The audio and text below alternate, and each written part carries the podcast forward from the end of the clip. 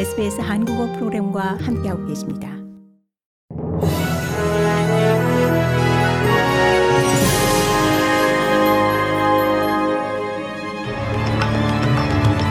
(2023년 1월 5일) 목요일 아침에 SBS 한국어 간추린 주요 뉴스입니다.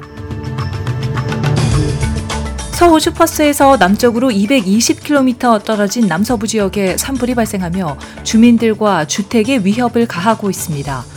긴급 산불 경보는 톰슨브룩 남부, 브룩햄튼, 그림웨이드, 킬업, 멀라리업, 뉴렌즈, 고거럽, 그리고 도니브룩샤이어의 어퍼 케이플에 내려졌습니다.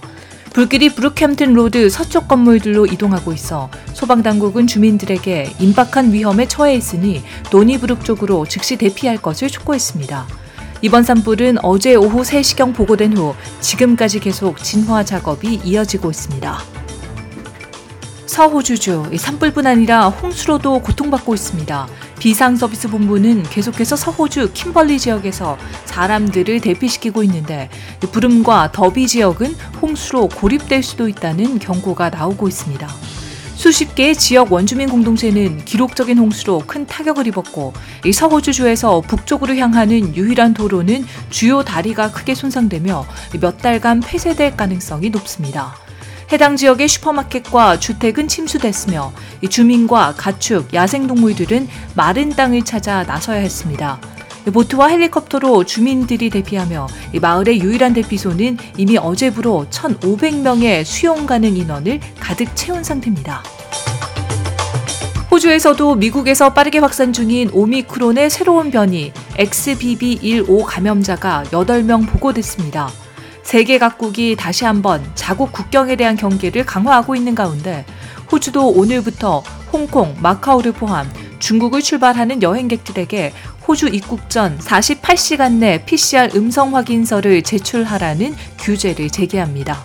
그런데 세계보건기구는 중국에서 코로나19 신종 하위 변이가 발생했다는 자료가 없다는 성명을 발표하며 혼선이 가중되고 있습니다. 하지만 세계보건기구는 중국에서 빠르게 번지고 있는 코로나19 재확산으로 인한 사망자가 어느 정도 규모인지는 제대로 공개하지 않았다고 덧붙였습니다. 호주 정부는 투명한 통계가 제시되지 않는 중국발 여행객에 대한 규제 조치가 불가피하다는 입장입니다. 지난달 호주와 중국의 외무장관이 4년 만에 직접 만나 이야기를 나눈 결실이 올해 들어 바로 나타나고 있습니다. 중국이 호주산 석탄의 수입을 재개한다고 발표했기 때문으로 양국 관계가 해빙 무드에 들어선 것으로 평가됩니다. 중국은 2020년 비공식적으로 호주와의 석탄 무역을 처음 금지시킨 바 있습니다. 지난 크리스마스 전 페니웡 외무장관은 중국의 왕이 외교부장을 만나 호주에 대한 중국의 무역 규제와 중국에 수감된 호주인 두 명에 대해 논의한 바 있습니다. 당시 웡 외무장관은 회담이 매우 건설적이었다라고 평가한 바 있습니다.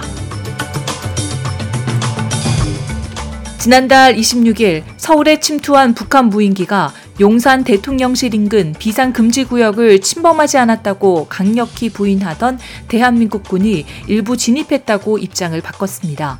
군은 한국 영공을 침범한 북한 무인기 한 대가 대통령실이 있는 서울 용산구 일대 비행금지구역 P73 내로 수백 미터 들어왔다 나간 것으로 파악했다고 밝혔습니다.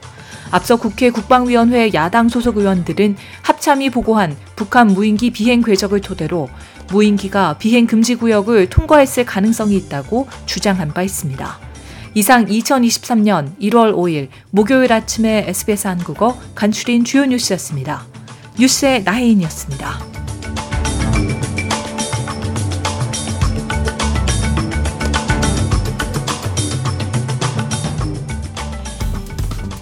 좋아요, 공유, 댓글, SBS 한국어 프로그램의 페이스북을 팔로우해 주세요.